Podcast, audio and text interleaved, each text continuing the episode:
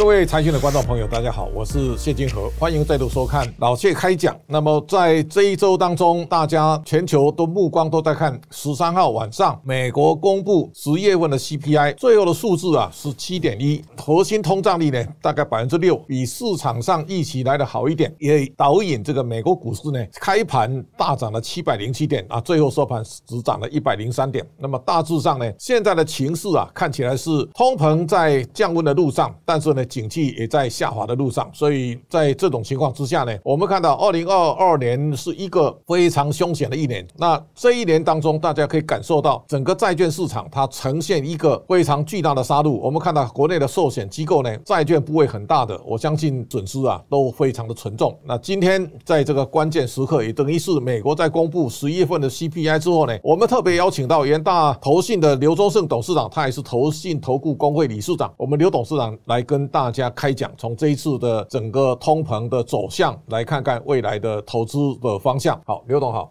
哎，社长你好。各位投资朋友，大家好，好，非常欢迎。我们今天呢，也大概就从通膨的走向来看，也就是说，这个 CPI 从六位到最高九点一，然后呢，慢慢再往下，大家已经预期是这个通膨会降温了。那这一段时间，我们也看到国际油价大概从一百三十几块，现在掉到七十几的时候，大概跌了四成左右。那粮食价格跌了三十趴，贵金属呢也大概都有二三十趴的回档。在这样的一个情况之下呢，现在也伴随而来，大概我们看到很多上市贵公司在公布十一月份的营收收啊，有些最惨的大概都是腰斩的哦。这个数字呢，给市场有什么样的一个启发跟想法？我想过去的经济哦，在一段时间的扩张之后啊，进入一个叫新三高的时代哦。第一个叫做通膨相对高，那为了抑制通膨，所以利率也相对高。那第三个就是在这样一个经济可能衰退的或者是修正的情况下，不确定跟波动也高，这叫新三高。但是温和的通膨啊，其实某个程度来讲，对经济的刺激是有一定的正面的帮助，就好像喝啤酒一样，不能够没有泡沫，啊，但不能都只有泡沫。所以我想，通膨看起来会维持在这个相对一个位置，慢慢的去缓步的下跌。那利率也必须支撑在这个地方去抑制通膨。所以换句话说，在未来的投资的大环境里面，的确不确定的因素是变高的。所以投资人第一个要先把这个下档的风险先确定好，第二个进行波段的操作。拉回进行所谓的进场布局，逢高也进行相对的一个部位的调节。好，我想哦，如果以二零二二年来讲，投资大众在今年呢、啊、所面对的挑战呢、啊，其实在过去几年最大的，也就是说，在疫情当中，我们看到这个世界印了很多的钞票，很多的相关的产业啊，非常的好哦。你看到像视讯会议的 Zoom 啊，或运动健身的 Peloton 啊，那个是简直都无法想象哦。所以我想，在这一年当中，其实您在这个行业里面呢、啊，我们这一次看到到第三季为止啊，国内的金融机构单单摊提损失大概一点二四兆。一方面，防疫保单也给大家咬了一大口，同时啊，债券的投资也带来非常巨大的损害哦。单单美债，我看一定超过千亿以上。那过去美国公债殖利率在二零二零年的在刚刚开始疫情爆发的时候，我看只有零点六五，这一次最高到四点二七九。那这样一个美债的殖利率的变化，当然对我们所有的寿险机构，因为它资金部位很庞大。所带来的伤害是非常巨大的。现在特别请教刘董，就是说，现在债市如果以现在美国公债值利率最高到四点二七九，现在往下走几率有多高？我想最坏的时间应该已经过了。那今年是我想幅度很深，对，但是好处是时间很短，对，就所谓的暴力升息，在快速升息的过程里面，债市的确是有大量的一个快速的一个修正。那换句话说，如果债市已经修正到一个相对的一个甜蜜点，那包括升息已经相相对到了一个高点，那因为利率就是债券的价格，所以我想整个利率到了一个相对高点，当然可能不排除还是会在持续升息，但是相对的空间应该也有限了，所以我想这个时候应该是叫大债时代，就是说我们开始要从股票的投资的一个传统思维，开始进入到一个债券的一个投资的一个想法。现在就是说，对一般的投资人来讲，我们常常把股市、债市、汇市来一起等量平观哈。那现在如果以以目前这个情况来讲，像今年美元指数最高到一百一十四点七七八，当美元指数往上飙的时候，其实全世界大家都哀嚎一片，因为当你把股市、债市清空以后呢，大概换成满手现金，现金大概放在美元的部位，所以美元走高，走高以后呢，股市、债市相对就弱。那美元走低以后呢，慢慢大家回到风险性资产。那债券殖利率现在也从高档下来，现在如果到三点四多的话，大概这个已经有相当大的幅度。那股市呢，在最近也有一个反弹，尤其像巴菲特去买台积电之后呢，台股大概涨到两千点，所以这个刘董可以跟大家上一堂课，就是说股债会三位一体当中的一个投资互动的关系。好，我想的确还是建议投资者不要赚的价差 赔了汇差，或者是赚的利差赔了汇差。对但是美元基本上是强势货币，所以我想不能没有台币，但也不能只有台币。但是过去呢，持有美金最大的缺点就是它的利率太低了，不管美元定存或者货币型基金，包括债券相关的一个票面利息。但现在美元不管是美国公债殖利率或投资等级的一个所谓的公司债的一个殖利率，包括票面利率都到了一个相对的高点，可能包括四趴到五趴。所以这个时候，我想第一个除了台币之外，一定要有美元的布局来降低你的汇率铺险。那第二个，过去都是把股票当债券买，所以过去股票都是买进持有等配息。那债债券呢，基本上把它当股票买，买进一些比较是波动大的，比较是交易导向的。所以这个时候呢，我想股票还是可以持续买进持有等配息，但是债券这个时候买进持有到期领债息的这样的一个投资思维，应该也是值得投资人去关注的。所以我想，台币跟美元的基本的一个配置，加上不管是美国公债或者是全球的投资等级的公司债，都值得投资人来这边进行一个长线的一个布局。好，我想在过去很长时间了，我们可以看到元大信呢，大概以股票型基金为主了哈。今年我们看到元大投信开始在债券市场找机会了。一方面，这个债券值利率拉得非常高，那这当中啊，也给投资债券呢带来一个比较大的机会。那今年元大全球投资型的债券散型基金呢，这个我想大家也在拭目以待。元大每一档基金推出来，其实市场上都翘首盼望。那这一档基金跟你们现在对整个债市的未来的走向、核心的思维，也请刘董跟大家来说明一下。好，我想我们整个的确是从台股的这个主场优势出发，从台湾走向海外。那的确，我们也从股票走向债券。那甚至我们也希望把股票跟债券都放在一起，叫做平衡型的一个操作，就是股债不是选股跟债，而是把股加债放在一起。但是最核心的是，我们观察到，我们研究了这么多，发觉全世界优质的公司，除了好的股票之外，它有好的公司债。那好的公司债跟好的股票，在整个优质的一个选股里面，我们也发觉，的确让投投资者过去不能够只有股票，当然也不能没有股票。所以，我们原来的台湾的一个好的股票的的基金，我们是有配息跟不配息。那我们现在发觉，台币跟美金不同的级别，也值得投资者来做这样的一个配置。最重要的是，我们还有短期。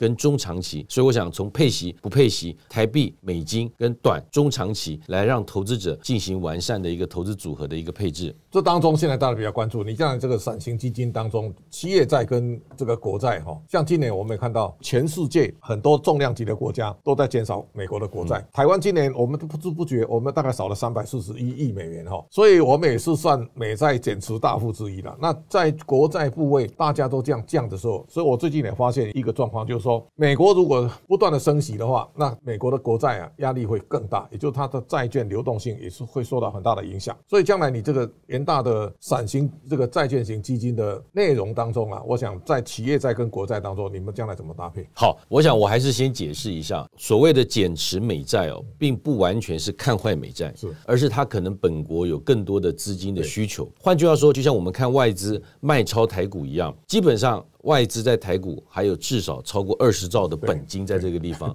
所以他卖了一兆多，也只有大概占本金的四趴到五趴，这个叫部位的调节。但是问题是说，整个在公债的一个全球的市场里面，还是要从投资等级跟非投资等级，或者是不同的地区，不管是中国新兴市场或者是美国。那目前看起来，因为美元走强，对于很多新兴市场，包括中国，他们都有所所谓的这个所谓的偿还利息的一个压力，甚至违约的风险变高。所以我认为整整个美债的一个部位的一个调节应该是暂时的，但是中长期，我想整个美国公债的市场还是是一个锅底。对，我们常常吃火锅有一个锅底，但是公司债就好像是和牛。或者是川丸子，所以我想在这样的一个搭配里面，投资等级的公司在配合一个全世界最主要的一个公债市场，就以美国来讲，我认为还是在整个投资的一个展望上面，应该短线也许会有一些部位的调节，但中长期应该不管在流动性、在规模、在整个交易的量能上面，包括投资报酬率上面，应该还是值得期待的。好，我想哦，债债券有很多种的哦。那今天也请刘董来给大家上堂课。刚才我们讲美国国债哈，那就英国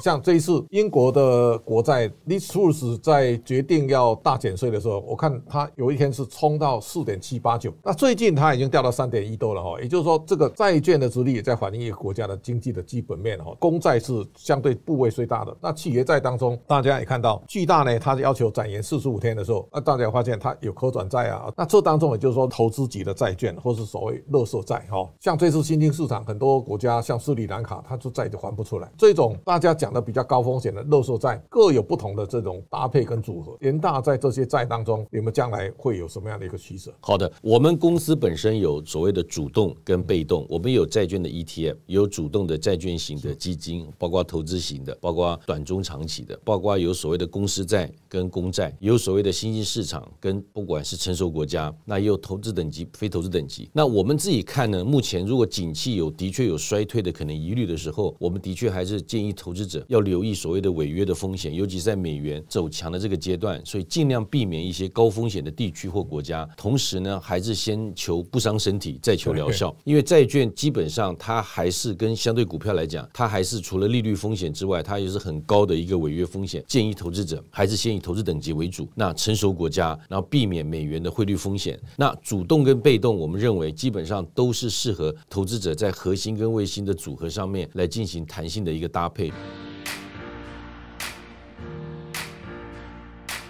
现在要看这个利率的走向了。两千年到现在，大概我们有很长时间，美国在利率零到零点二五，大概有十几年哦。也就是说，美国通常来讲，它升息都很快。像两千年这个格林斯潘，它停留在那个六点二五，我看只有半年啊。到伯南克的时候五点二五，我看九个月嘛。但是下来之后呢，因为都发生巨大的这个变化，也就是说两千年的时候九一恐恐怖攻击哈，他们很快又把利率降下来。然后到两千零八的时候，金融海啸又下来了。那在过去两千年以来呢，我们看到。地球上从来没有通膨的问题，而是通缩嘛。是利率相对在非常低的地档。基本上来讲，借钱要本钱哦，也要有成本的哈。但是我们已经走过，你从两千年走，我们有一半以上的时间借钱几乎不要利息哈。所以这个就是说，债券殖利率也当然非常低嘛哈。啊，这个也是债券大多头的年代。那现在是把过去那一种不正常啊，慢慢让它回到正常，就是说，好，过去借钱不要利息啊，现在未来借钱要要利息啊，这个对债券的价值的判断，应该是用什么样的角度来？看，呃，市长，这个非常好的问题哦，因为过去我们常讲，是因为全球化。长链造成整个所谓的生产成本的降低，所以曾经一度啊，那个 PPI 生产者物价指数比 CPI 还要低，那个叫大通缩的时代，所以利率维持在低档，那是不得已的情况。那现在利率慢慢的回到一个相对温和的情况，虽然有通膨的一个压力，但至少我想全世界的央行看整个通膨，像包括美国都有一定的一个中位数，包括两趴到三趴左右。所以我想说，这个地方过去从通缩的时代到现在所谓的微通膨的时代，在慢慢的一个调。调整的过程里面，的确，我们从原来的一个股市的一个投资核心的思维，慢慢的要进入到债市的投资。那怎么说呢？因为原来债市的投资都是机构投资者，包括寿险或者央行。但是慢慢的，一般的投资朋友，我们也建议从原来好的公司的股票到好的公司的债券，慢慢的进行一个相对的一个长线的布局。所以我想，未来在一个微通膨的时代，从长链到短链，从全球化到慢慢的在地化的过程里面，我想从投资等级的角度出出发，投资者应该从股市的一个投资进入到债市的一个长线的一个布局。这个也牵涉到一个很核心的思维啊，就是说我们在一个资金成本很低的时代，所以大家去投股票的时候，大家也想找那个成长。所以在过去这三年，你只要有成长的，我看股价那个本益比都会拉得很高哈。那现在看起来，如果在中国经济降温之后，其实这个成长一定会趋缓了。那这个趋缓以后呢，这种成长取向的投资跟价值取向的时候，可能又不太一样的。所以对债券的投资，我。相信在未来的这一段时间呢，它很可能在一般大家求稳的情况之下，对债券会更加重视。所以这个要请教刘董，就是说在二零二三年整个市场上对股债的配置，它会不会发生一个比较具体的大的变化？呃，会的。我想第一个，现在所谓的债券的值利率，甚至债券的票面利息都比定存要高。对。那第二个，甚至也比你所谓的保单那个保险的那个预定利率要高。对。所以换句话说，过往我们过去可能在所谓的去化存款的时候，可可能会买进一些所谓的短期的货币型基金，或者是跑去放定存，或者跑去买所谓的投资型保单。现在投资者在去化存款，在优化收益的过程里面，短期可以增强你的收益，进行短债的一个投资；中长期，不管是在稳健的收息，或者是长线的资本利得，都可以从股市的一个投资，从包括现金存款的一个角度，包括保单的一个配置，进入到一个债券的一个投资。所以，我们公司